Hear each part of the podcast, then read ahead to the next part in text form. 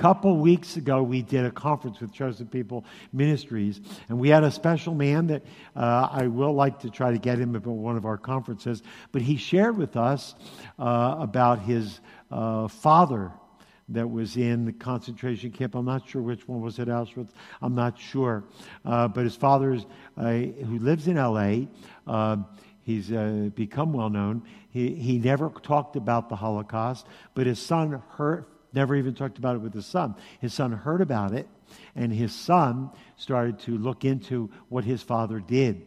And there was one scene uh, that he shared with us at our conference if you missed it, which you could have been there to hear it, but uh, if you did, um, he, his son told us that his father was in one of the concentration camps and he was in a section with uh, non officers, non commissioned officers. It would be like a sergeant or so. He was in charge of all of them. And I think he said there were about 15, 1,200, 1,500 people uh, out there. And so one, uh, one day, the, the head of the concentration camp said, Tomorrow, what I'd like for you to do is bring out all the Jewish prisoners, only the Jewish prisoners. And obviously, they were going to kill all the Jewish prisoners, and he was responsible. And so he went out the next morning uh, with all 12 or 1,500 prisoners. Not there was about 200 Jewish. He brought everybody out. And the head of the, uh, the commandant or whoever it was uh, said to him, I told you I only wanted the Jewish prisoners here. And this man who was not Jewish looked at him and said, We are all Jewish. I'm going to try to get this man into our conference. And so the commandant was very uh, enraged at that point, and they had seen what he had done, killing and destroying people. The commandant took out a gun and put it right to his head. And he had said that he said, I only want the Jewish people. Otherwise, you know what I will do. And he looked at the German commandant, and it was the end of the war, about 1945, and it was getting to the very end. And he looked at the commandant, pointing his finger at him, and said, We know who you are. And we are coming, and we will get you you will not survive. He said that, and the only reason we know about that is because there were two Jewish men who was with that uh, man who witnessed the whole thing. It's those are the men who live up in LA right now. And they watched him as the commandant started shaking violently, and he ran away and left. And he didn't, and that man was spared. So there, and the reason I bring that is because Bill uh, at the beginning said which so is so true. How many would run out and stop that person beating up that, that girl? How many would shout at him and say, Stop? And Bill said, No one. No one. How many would call 911? Said, No one. But there were some.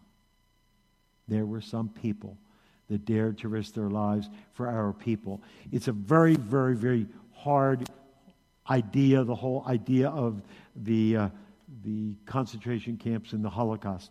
When I look at that picture, can we have the picture back again? Picture of Auschwitz?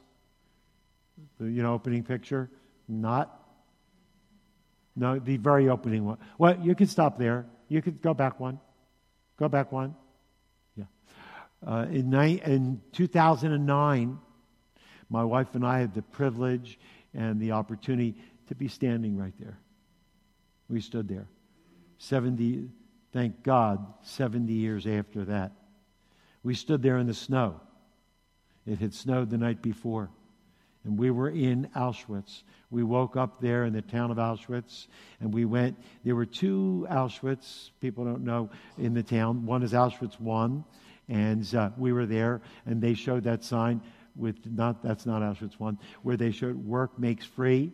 We walked in there. We saw the Polish, Polish barracks that they had made into a concentration camp. And we saw where special rooms were made for Jewish tortures. We, we saw, and they showed that, the wall where they would shoot the, the Jewish people and all kinds of prisoners, not just Jewish people. And uh, we saw the crematoriums where they were there intact. It was, uh, it was a, uh, uh, I don't know how to describe the emotions as we were there in uh, uh Auschwitz 1. Then in the snow, we walked. Uh, first, they drove us. Then we walked into Auschwitz 2, which is called Birkenauer. Uh, well, this, by the way, go back, go to the, the train station, train, train, tracks. That's, we were there. Go back to the, can you get to the tracks where you see the, the main, main picture, the first picture the, that we have? They're all nice, but the, the main one with the tra- train tracks, you can't get it? Okay. We were not there. That's on the, probably the streets there in Poland. But when we were there, we were on the selection station. Yes, yes, we walked through that gate. We walked through that gate. It's a one, uh, not a wonderful, it's a tremendous experience if you ever have the opportunity to walk through that gate. Uh, to my knowledge, I think that's going from the inside to outside uh, because I, the door on the left there is what I used. That was the restroom. But anyway, um, we were all there in, a, uh, in that time. And we, we stood. They had blown up most of the uh, crematorium, but we were there where some were blown up. We had our tallises on. We sang the Shema. We read the Hebrew prayers and we did certain things. We did the Kaddish there. Uh, it was very, very. We were in the barracks that you saw there, the wooden barracks where uh, the prisoners were. We were there. Uh, it's a, it's an overwhelming experience to see that it actually happened. Uh, I was mentioning to Bill today. If you ever get the opportunity to do it, do it in the wintertime. Bill said, You must have been freezing. We were. And that made it even much more real to be uh, to have heavy coats there and to be there actually in the snow. Uh, very, it's an ama- it was an amazing, amazing experience to be there. It, it shook us to our core. Uh, but I, so I, I just want to uh, tell my thanks to everyone who's been involved with us.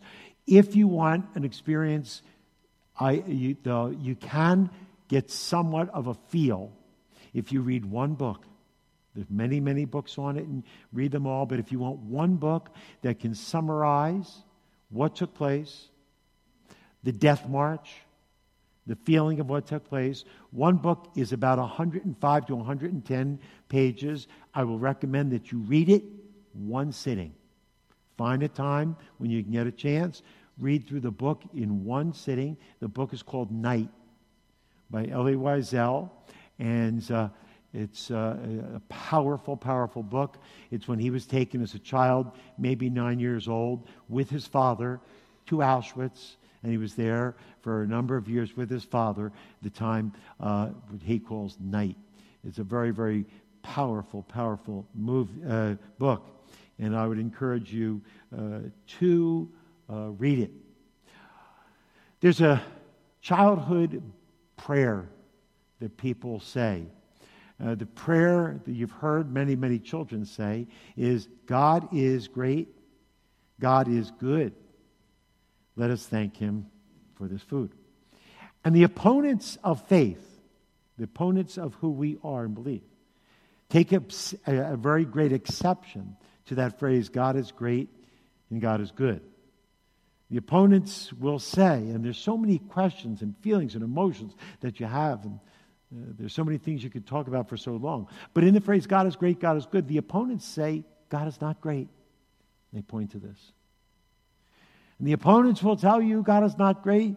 God is either wicked or, or weak or incapable of stopping that. So they say God is not great. They say God is not good. Some people say God is great, but he's not good. But you need both. You need a great God who is good, who only does good. And you look at something like this and you say, How could there be great and good? A God who could have stopped this. Listen, the condition that you want, that you will one day see of perfect peace, the, the, the utopia that we all would look for, will happen one day. Why God has chosen to put it off until that day, we're not sure. We don't know. We don't have the answers. Don't try to figure the answers. But we do know for certain there will be a time when we will be in God's presence when it will be a utopia. There will be great peace and there will be great joy for all eternity. The phrase God is great, God is good, it is true.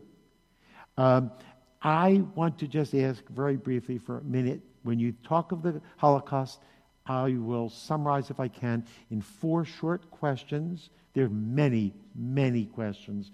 I've just picked a couple here, a thought. Questions that let's try to deal not with what we can't figure and understand, what we know. One, you have an outline if you want it. I'm going to just go over very, very briefly. One, how do the faithful respond to this tragedy? How do the faithful respond to this tragedy? I'll tell you first the faithful, you have the outline, the faithful are what, how, do, how does anyone, the faithful, respond to darkness, difficulties, tragedies? The unfaithful play the blame game, is what I just said. They will tell you God is not great, God is not good. The unfaithful blame God for everything. But, and that's all I want to say about the unfaithful, there is a blame game. And they find excuses why they should not believe in God. But the faithful have a different answer. The faithful do answer, and, and there's verses, but I, am going to try to summarize these verses because we've been here long enough. But the faithful will say, Psalm 46 God is our refuge and strength, a very present help in trouble. Therefore, we will not fear though the earth should change, or as we would say in California, shake. God is faithful. Though the earth should change, the mountains would slip into the hearts of the sea, God is faithful. Job, I'll summarize Job. He made it very easy. Job says, The Lord has given and the Lord has taken away. Blessed be the name of the Lord. God gave Job everything children, wealth, faith. God gave Job everything. Job lost it all. I don't know if I could respond like Job, but he did say, God gave me and God has taken away. God's privilege. That's how the faithful respond. God has given, God has taken away. Blessed be the name of the Lord. How else did Job respond? Maybe wives don't like this, but he said to his wife, You speak as one of the foolish women.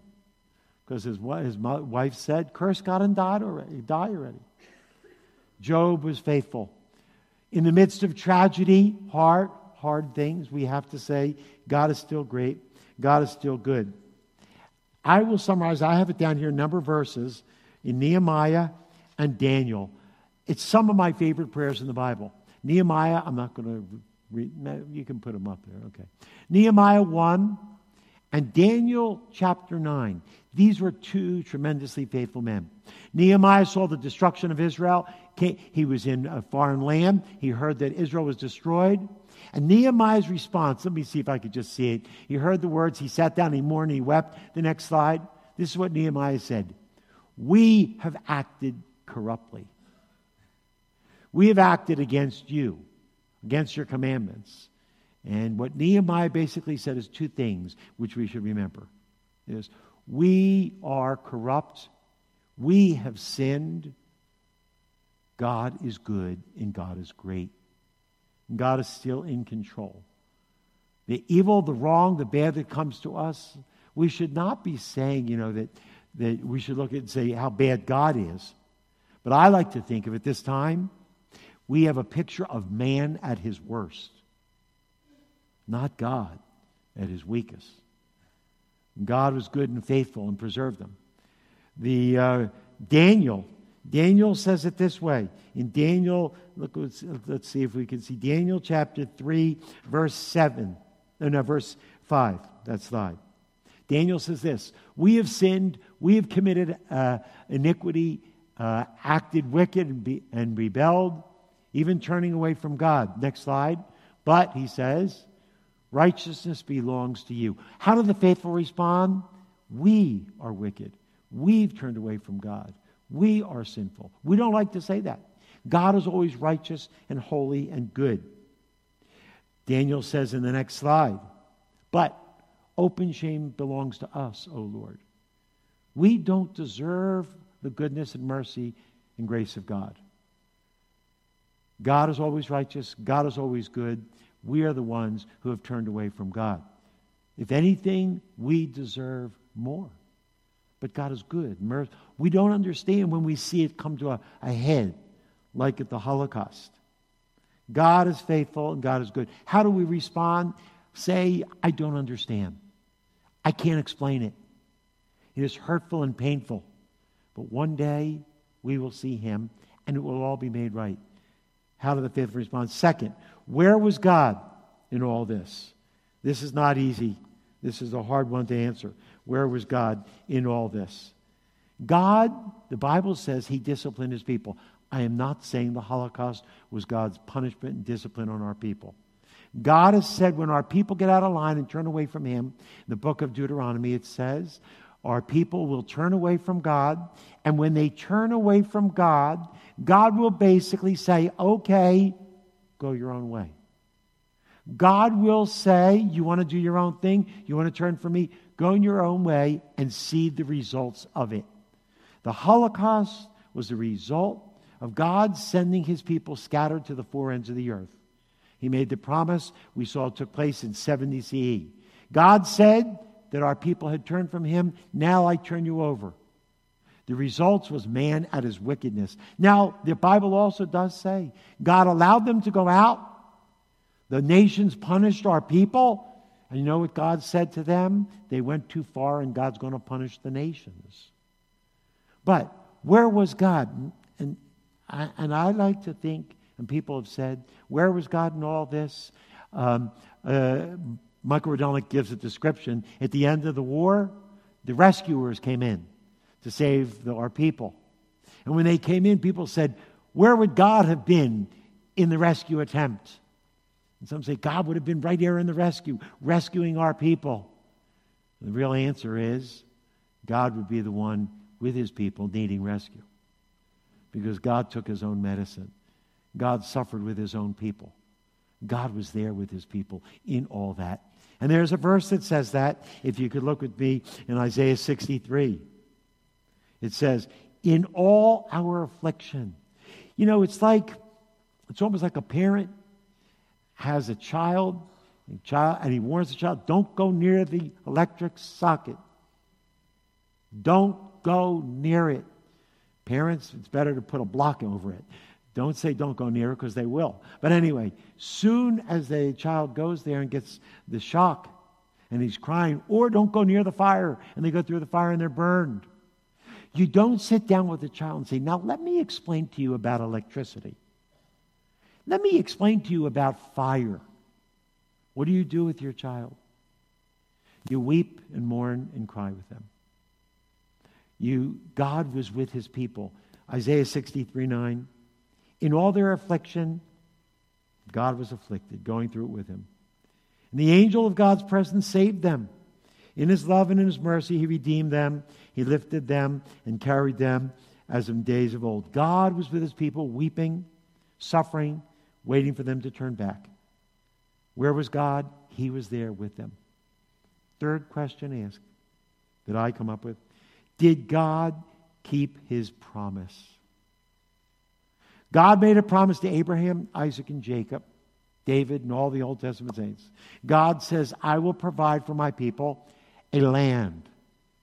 I will provide for my people a seed, many, many people, and the ultimate seed, the Messiah. God said, I will provide a land, to seed, and I will provide blessings to the world through the people of Israel, through the Messiah. Did God keep his promise? During that time, it looked as if God would not keep his promise. But God has preserved his promise. Had Hitler and the Nazis and most of the world at that time had their fulfillment of what they wanted, they didn't want one Jewish person.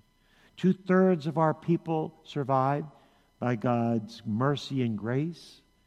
By God's mercy and grace, Steve realized, as I'm going to say next week, in one moment of time, in all of history, one moment of time, all the nations of the world agreed, well, not all, they said the Jewish people can have their homeland.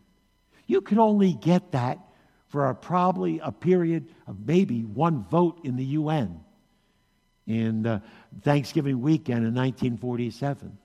God preserved and, gave, and the nations agreed to give the nation of Israel their own land. Did God keep his promise to his people? If the world had their way, they would have destroyed all of Israel. If we could look up the verse, Jeremiah 31, verse 35. Follow along if we can. Thus says the Lord who gives the sun for light by day, and the fixed uh, order of the moon, stars for light by night, who stirs up the sea so that the waves roar. The Lord of hosts is his name. Keep going. If this fixed order departs from before me, declares the Lord, then the offspring of Israel also will cease from being a nation before me forever. If you want to destroy the Jewish people, you can't. Arnold Fruchtenbaum has a great message. It's entitled, how to destroy the Jewish people. And wherever he speaks, many Arabs and Muslim and people from all over come to hear how to destroy the Jewish people.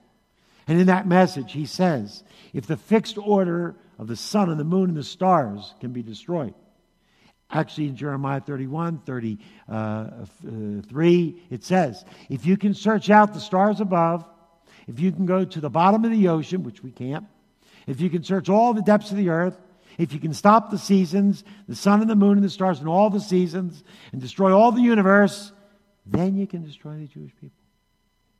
You can't. Did God keep his promise? There was a great joy in uh, May 14th, 1948. God brought our people back.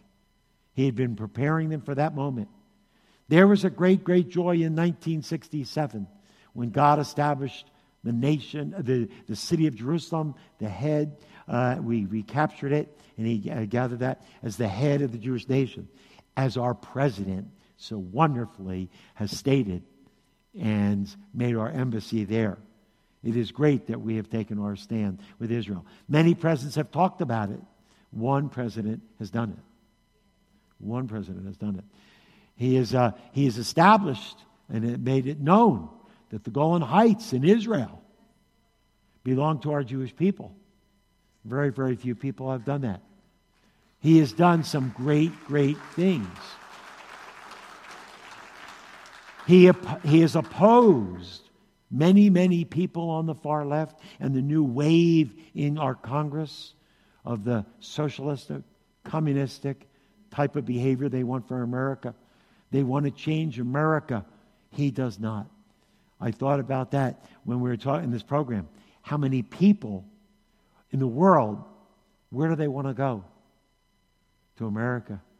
When we talk about racism and problems with white and black, where do all people and black people and all people from different cultures, where do they want to come? They want to come. They don't want to go to Venezuela. They don't want to go to Cuba. They don't want to go to these lands they want to come to America and what it symbolizes. And now we are at a great threat, horrible time in our country, I think. Finally, the last thing I want to say is who God kept his promise, and he's going to keep his promise. The last question whose side is God on? You know, I'm glad you said Israel. And I, I struggle with my comment here because God is not on Israel's side. Wait a second. Don't get mad. Of course he's on Israel's side. I'm saying he's not. Was he on Nebuchadnezzar's side? Titus? Uh, Cyrus? Whose side is God on, folks? God's side. We have to ask the question are we on his side? Of course, God is against his enemies. God is against the enemies of Israel. Of course, God is defending Israel and loves his people. God is, in a sense, on Israel's side, while Israel is on God's side. When Israel gets out of line, it doesn't look pretty. But God, whose side is he on? Let me put it this way He's on his side and he's on mankind's side. Here's a verse I want you to hear uh, Joshua 5, verse um, 13. Now it came about when Joshua was, uh, let me see, yeah, by Jericho, that he lifted up his eyes and he looked, and behold, a man standing opposite him with his sword drawn in his hand. And Joshua went to him.